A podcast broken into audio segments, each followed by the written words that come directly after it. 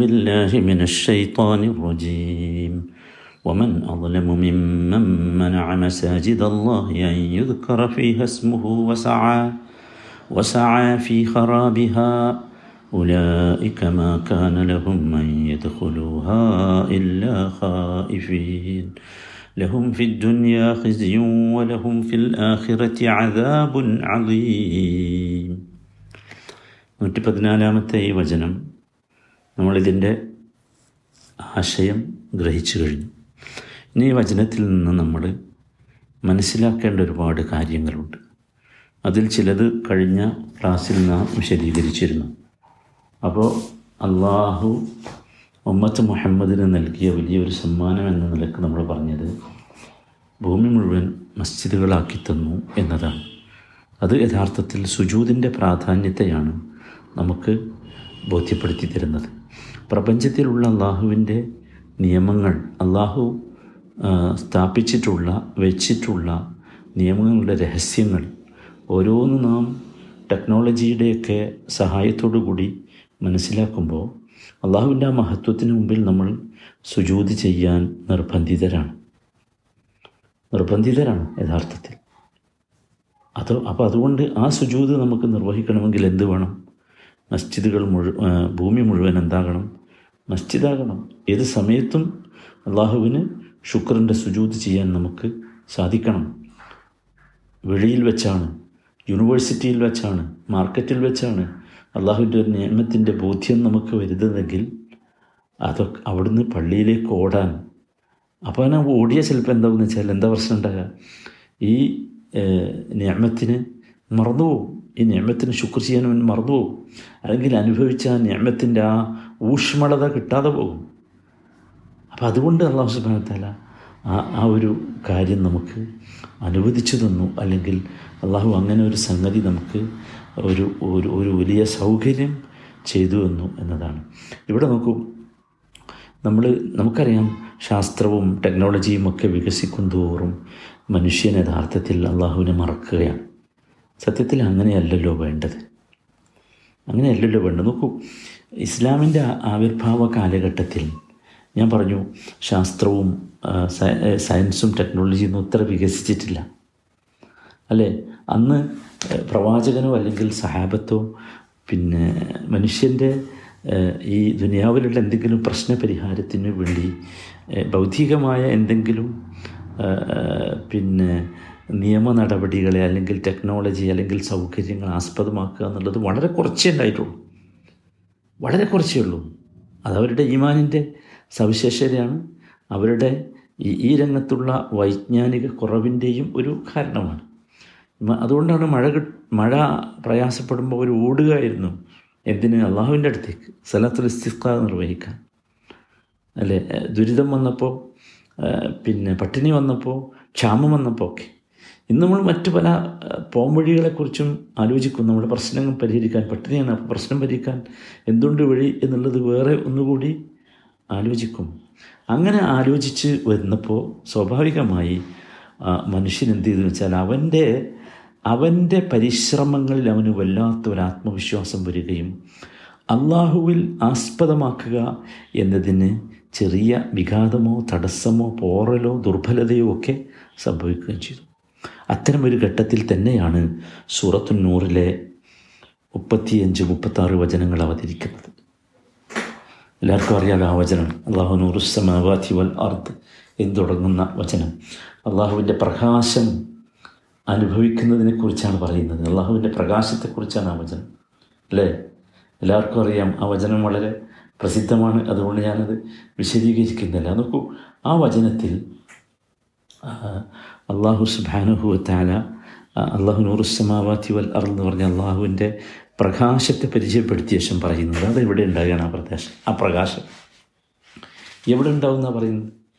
ഫി ബുയൂത്തിൻ അദീൻ അള്ളാഹു ഫി ഹസ്മു നോക്കൂ അതേ പദം. അള്ളാഹുവിന്റെ നാമങ്ങൾ സ്മരിക്കപ്പെടുന്ന അതിന് അള്ളാഹു അനുവദിച്ചിട്ടുള്ള അള്ളാഹുവിന്റെ ബുയൂത്തുകളിലാണ്. ബുയൂത്തുകളിലാണ് ഈ ബുയൂത്തുകളിൽ എന്തുണ്ടാകണം? അള്ളാഹുവിന്റെ പ്രകാശം നമുക്ക് കാണാൻ കഴിയണം സഹോദരങ്ങളെ. അതാണ് മസ്ജിദ് എന്ന് പറഞ്ഞാൽ. അള്ളാഹുവിന്റെ ആ പ്രകാശം ഈ ബുയൂത്തിൽ കാണാൻ കഴിയണം. അതുകൊണ്ട് നമ്മളെല്ലാവരും ചിന്തിക്കണം മസ്ജിദുകൾക്ക് അഴിമാറത്ത് നടത്തുന്നവർ സ്ഥിരമായി മസ്ജിദുകളിൽ പോകുന്നവർ സ്ഥിരമായി മസ്ജിദുകളിൽ പോയി സലാത്ത് നിർവഹിക്കുന്നവർ അവർക്ക് മാത്രമാണ് അള്ളാഹുവിന്റെ ആ നൂറിനെ കാണാൻ കഴിയുക. അവർക്കേ കിട്ടൂ. അതുകൊണ്ട് നമ്മളെപ്പോഴും ഈ ഈ ഈ ഈ വചനത്തിന്റെ ആദ്യ ഭാഗം ഉണ്ടല്ലോ ഒമൻ നദലമും ഇമ്മമ്മൻ ആ മെസാജിദ് അല്ല ഒരു സമൂഹം എപ്പോഴെങ്കിലും അള്ളാഹുവിന്റെ നാമത്തെ സ്മരിക്കുന്നതിൽ നിന്ന് നമ്മളെ തടയാൻ ധൈര്യപ്പെടുന്നുവെങ്കിൽ അള്ളാഹുവിന്റെ ഭവനത്തെ തകർക്കാൻ ധൈര്യപ്പെടുന്നുവെങ്കിൽ അതിനർത്ഥം പ്രിയപ്പെട്ടവരെ ആ ഭവനത്തെ കൊണ്ടു നടക്കുന്ന ആ ഭവനത്തിന്റെ ആളുകൾ ഉമ്മാറുകളുണ്ടല്ലോ അതിന്റെ ആളുകൾ അവർ ദ്വാഫ ഉൽ ഈമാൻ എന്നാണ്. ദ്വാഫ ഉദ്ദീൻ അതാണ് കാരണം. അവരുടെ ഈമാൻ ദുർബലമാണ്. അവരുടെ ദീൻ ദുർബലമാണ്. അതുകൊണ്ടാണ് ഇസ്ലാമിന്റെ ശത്രുക്കൾ ഈ പള്ളികൾക്ക് നേരെ വന്നത്. അതിന് ധൈര്യം കാണിച്ചത്. അവർ യഥാർത്ഥത്തിൽ അവരുടെ ഈമാൻ കവിയായിരുന്നുവെങ്കിൽ ശക്തിയുള്ളതായിരുന്നുവെങ്കിൽ ഒരിക്കലും ഈ പള്ളി പള്ളി പള്ളിക്ക് നേരെ വരാൻ അള്ളാഹു മസ്ജിദുകളിൽ അള്ളാഹുവിന്റെ നാമം സ്മരിക്കപ്പെടുന്നതിനെ തടയാൻ ഇവർക്ക് ധൈര്യം വരുമായിരുന്നില്ല. അല്ലെങ്കിൽ മസ്ജിദുകൾ പൊളിക്കാൻ ഇവർക്ക് ധൈര്യം വരുമായിരുന്നില്ല. അല്ലെങ്കിൽ മസ്ജിദുകളിൽ സലാത്തോ ജുമായോ നിർവഹിക്കപ്പെടുന്നതിനെ തടയാൻ ഇവർക്ക് ധൈര്യം വരുമായിരുന്നില്ല. അത് മനസ്സിലാക്കണം. അതെ എപ്പോഴും മുതലാണ് അള്ളാഹുവിന്റെ ബെയ്ത്തുകൾ തകർക്കപ്പെടാൻ തുടങ്ങിയത്? അത് നമ്മുടെ ദുർബലതയാണ്.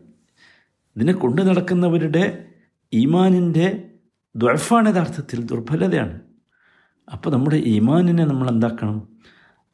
കവിയാക്കണം ശക്തിയുള്ളതാക്കണം. നോക്കൂ സഹോദരങ്ങളെ മൊമ്മിനുകൾക്ക് അവരുടെ ഈമാൻ എപ്പോൾ കുറഞ്ഞുവോ അപ്പോൾ ശത്രുക്കളുടെ കണ്ണിൽ മൊമ്മിനുകൾ നിസ്സാരന്മാരായി മാറും. നിസ്സാരന്മാരായി മാറും. ഒരു സംശയമില്ല. എന്താ കാരണം? ഈ കാഫറുകൾ നടക്കുന്നത് എന്തിനാ? അള്ളാഹുവിന്റെ പ്രകാശത്തെ ഊതിക്കെടുത്താനാണ്. ഊതിക്കെടുത്താനാണ്. അള്ളാഹുവിന്റെ പ്രകാശമുള്ള കേന്ദ്രം എവിടെയാണ്? പള്ളിയാണെന്ന് പറഞ്ഞില്ലേ? മസ്ജിദാണെന്ന് പറഞ്ഞില്ലേ? സ്വാഭാവികമായും അതുകൊണ്ട് അള്ളാഹുവിന്റെ പ്രകാശം ആളിക്കത്തുന്ന മസ്ജിദുകളെ നശിപ്പിക്കുവാൻ തകർക്കാൻ ശ്രമിക്കും. സ്വാഭാവികമാണ്. അവിടെ നമ്മളെല്ലാവരും കാണേണ്ടത് പ്രിയപ്പെട്ടവരെ നമ്മുടെ ദുർബലതയാണ്. നമ്മൾ ദുർബലന്മാരാവുകയാണ് എന്നതാണ് വിഷയം. അത്തരമൊരവസ്ഥ സംഭവിക്കാൻ പാടില്ലാത്തതാണ്. അങ്ങനെ സംഭവിച്ചാൽ നമ്മളും ആരായിത്തീരും? ലഹും ഫിദ്ദുനിയ ഹസിയും വലഹും ഫിൽ ആഹിറത്തി അജാബു അലീം എന്ന നിന്ദ്യതയും ശിക്ഷയും ലഭിക്കുന്നവരിൽ നമ്മൾ പെട്ടുപോകും. അള്ളാഹു നമ്മെ കാത്തുരക്ഷിക്കുമാറാകട്ടെ. സഹോദരങ്ങളെ മറ്റു ചില കാര്യങ്ങൾ ഗൗരവത്തോടുകൂടി ഈ വചനത്തിൽ നിന്ന് മനസ്സിലാക്കാൻ മനസ്സിലാക്കേണ്ടതുണ്ട്.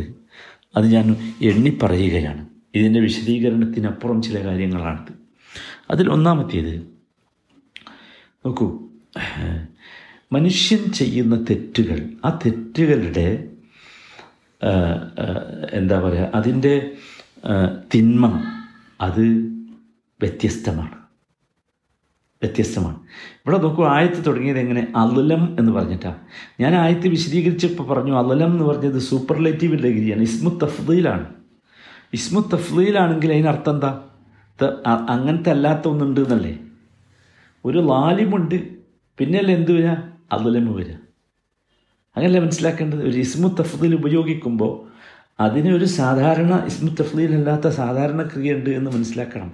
അപ്പോൾ അഥവാ പറഞ്ഞു വന്നത് അഥവാ ഈ മനുഷ്യൻ ചെയ്യുന്ന തെറ്റുകൾക്കും എന്തുണ്ട്? വ്യത്യസ്ത ഗ്രേഡുകളും വ്യത്യസ്ത സ്വഭാവങ്ങളുണ്ട്. ഏതുപോലെ മനുഷ്യൻ ചെയ്യുന്ന നന്മകൾക്കും വ്യത്യസ്ത ഗ്രേഡുകളും വ്യത്യസ്ത സ്വഭാവങ്ങളും ശ്രേഷ്ഠതകളും ഉള്ളതുപോലെ. നന്മകൾ അങ്ങനെയാണല്ലോ. ചിലത് ചിലതിനേക്കാൾ എന്താണ്? ശ്രേഷ്ഠമാണ്. അല്ലേ? അതുപോലെ തന്നെ നമ്മൾ മനസ്സിലാക്കേണ്ടത് നമ്മൾ ചെയ്യുന്ന പ്രവർത്തനങ്ങളുടെ ഫലവും യഥാർത്ഥത്തിൽ വ്യത്യസ്തമാണ്. ചെയ്യുന്ന ആളും ചെയ്യുന്ന ആളുടെ നെയ്യത്തും ഒക്കെ അനുസരിച്ച് എന്താവും വ്യത്യസ്തമാവും. ചില ആളുകൾ നല്ല ശക്തിയുള്ള ഇമാനുള്ളവരായിരിക്കും മറ്റു ചിലരേക്കാൾ. അല്ലേ? അവർക്ക് യഥാർത്ഥത്തിൽ വല്ലാത്ത ഒരു ഒരു ഒരു ഒരു ഒരു ഒരു പവർ ഫീൽ ചെയ്യും. അതുകൊണ്ടാണ് അഹുസുനത്ത് വൽ ജമാഅത്ത് പറഞ്ഞത് ഇമാനിനെ കുറിച്ച് പറഞ്ഞത് അൽ ഈമാനു യസീദു അൻ ഖുസ്ത് പറഞ്ഞിട്ട്. ഈമാൻ കൂടുകയും കുറയുകയും ചെയ്യും എന്ന് പറഞ്ഞത് ഇതിന്റെ അടിസ്ഥാനത്തിലാണ്. അപ്പോൾ മനുഷ്യന്മാരിലുള്ള ഈ വ്യത്യാസം ഈ വ്യത്യാസം എന്ന് പറയുന്നത് അവരുടെ അവരുടെ ശാരീരിക വ്യത്യാസം മാത്രമല്ല ഇത്. അല്ല അവരുടെ മാനസിക വ്യത്യാസവും മാത്രവുമല്ല. അതാണ്. മനുഷ്യന് കസ്ബുൽ കൽബിയുണ്ട്. അവന്റെ ഹൃദയത്തിൽ ഒരു അമൽ കൊണ്ട് കിട്ടേണ്ട ഒന്നുണ്ട്. അതുപോലെ കസ്ബുൽ ബദനിയുണ്ട്. അവന്റെ ശരീരത്തിന് കിട്ടേണ്ട ഒന്നുണ്ട്. എന്നാൽ ഇത് രണ്ടുമല്ല യഥാർത്ഥത്തിൽ ഈ വ്യത്യാസത്തിന്റെ നിർണായകമായ ഘടകം. മറിച്ച് അത് യക്കീനാണ് യക്കീൻ അതാണ്. യക്കീൻ എത്ര ഉണ്ടോ അതിനനുസരിച്ച് അമലുകളിൽ അമലുകളുടെ ഔട്ട്പുട്ടിന്റെ വ്യത്യാസം കാണും. നമ്മളെല്ലാവരും മനസ്സിലാക്കും. ചിലപ്പോൾ നമ്മൾ അങ്ങനെ ചിന്തിക്കാറുണ്ട് ഞാൻ ചെയ്തിട്ടെന്താ അങ്ങനെ ഉണ്ടാകാത്ത അത്ര ആ, പ്രതിഫലം കിട്ടാത്തത് അല്ലെങ്കിൽ ആ ഒരു നന്മ കിട്ടാത്തത് എന്താ? അത് സത്യത്തിൽ യക്കീന്റെ കുറവാണ്. അത് നമ്മൾ ശരിക്ക് മനസ്സിലാക്കേണ്ടത്. സഹോദരങ്ങളെ നമ്മുടെ പ്രകടമായ നമ്മുടെ പ്രവർത്തനങ്ങളുണ്ടല്ലോ. അത് വാക്ക് വാക്കായാലും കൗലായാലും ശരി ഫെയിലായാലും ശരി വാക്കുകളും പ്രവർത്തികളും. അതിലുള്ള വ്യത്യാസം യഥാർത്ഥത്തിൽ ഈ യക്കീനനുസരിച്ച് വ്യത്യാസപ്പെടും. നമ്മളൊക്കെ നല്ല യക്കീനുള്ളവരാകാൻ ശ്രമിക്കണം. അവിടെയാണ് നമ്മുടെ വിജയം എന്ന് പറയുന്നത്. ഇനി നോക്കൂ ഈ യക്കീൻ തന്നെ യഥാർത്ഥത്തിൽ സന്ദർഭങ്ങൾക്കനുസരിച്ച് വ്യത്യാസം വരും. അല്ലേ?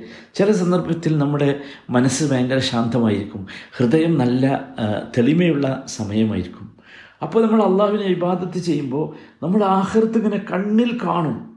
അല്ലേ? സ്വർഗം ഇങ്ങനെ കണ്ണിൽ കാണും. നരകം ഇങ്ങനെ കണ്ണിൽ കാണും. ആ സന്ദർഭത്ത് ആ അപ്പ എന്താണ്? ഒരേ ആളാണ്. അതേ ആൾ തന്നെ ചിലപ്പോൾ ഗഫലത്തിൽ പെട്ടുപോകുമ്പോൾ അശ്രദ്ധയിൽ പെട്ടുപോകുമ്പോൾ അല്ലെങ്കിൽ ഗഫലത്ത് അയാളെ അടക്കി ഭരിക്കുമ്പോൾ യക്കീൻ കുറയും. അപ്പോൾ ഇതൊന്നും ഉണ്ടാവില്ല അതുകൊണ്ടാണല്ലോ ഇബ്രാഹിം നബി അലൈഹി ഇസ്ലാമിനോട് അന്ന് ചോദിച്ചില്ലേ അവലം തുമിൻ എന്താ ഇബ്രാഹിം മുമ്മിനായിട്ടില്ല? എന്താ ഇപ്പോൾ വീണ്ടും ഇങ്ങനെ? അപ്പോൾ എന്താണ് ഇബ്രാഹിം അലൈഹി ഇസ്ലാം പറഞ്ഞത്? ബല വലാക്കില്ലി യത്മ ഇന്ന കൽബി പക്ഷെ എന്റെ കൽബിനൊരു ഇത്മിനാൻ കിട്ടാനാണ് ശാന്തത വരാനാണ്. അപ്പോൾ അതൊരു വിഷയമാണ്. അതൊരു വിഷയമാണ്. അത് യക്കൈനനുസരിച്ചാണ് എന്നർത്ഥം. അപ്പോൾ മനുഷ്യന്മാരവിടെ അവരുടെ അയിൽമിൽ വ്യത്യാസം ഉണ്ടാകുന്നത് പോലെ തന്നെ അവരുടെ യക്കീനിലും എന്തുണ്ടാവും? വ്യത്യാസമുണ്ടാവും അല്ലേ? ചിലപ്പോൾ എൽമിന് എൽമിന്റെ അടിസ്ഥാനത്തിൽ യക്കീനിൽ വ്യത്യാസമുണ്ടാവും. ഒരു ഉദാഹരണം ഞാൻ പറഞ്ഞാൽ ഒരാൾ വന്ന് നമ്മളോട് ഒരാൾ പറഞ്ഞു നിൽക്കുക ഇന്ന ആൾ വന്നു എന്ന് പറഞ്ഞു നിൽക്കുക ഒരാൾ വന്നു.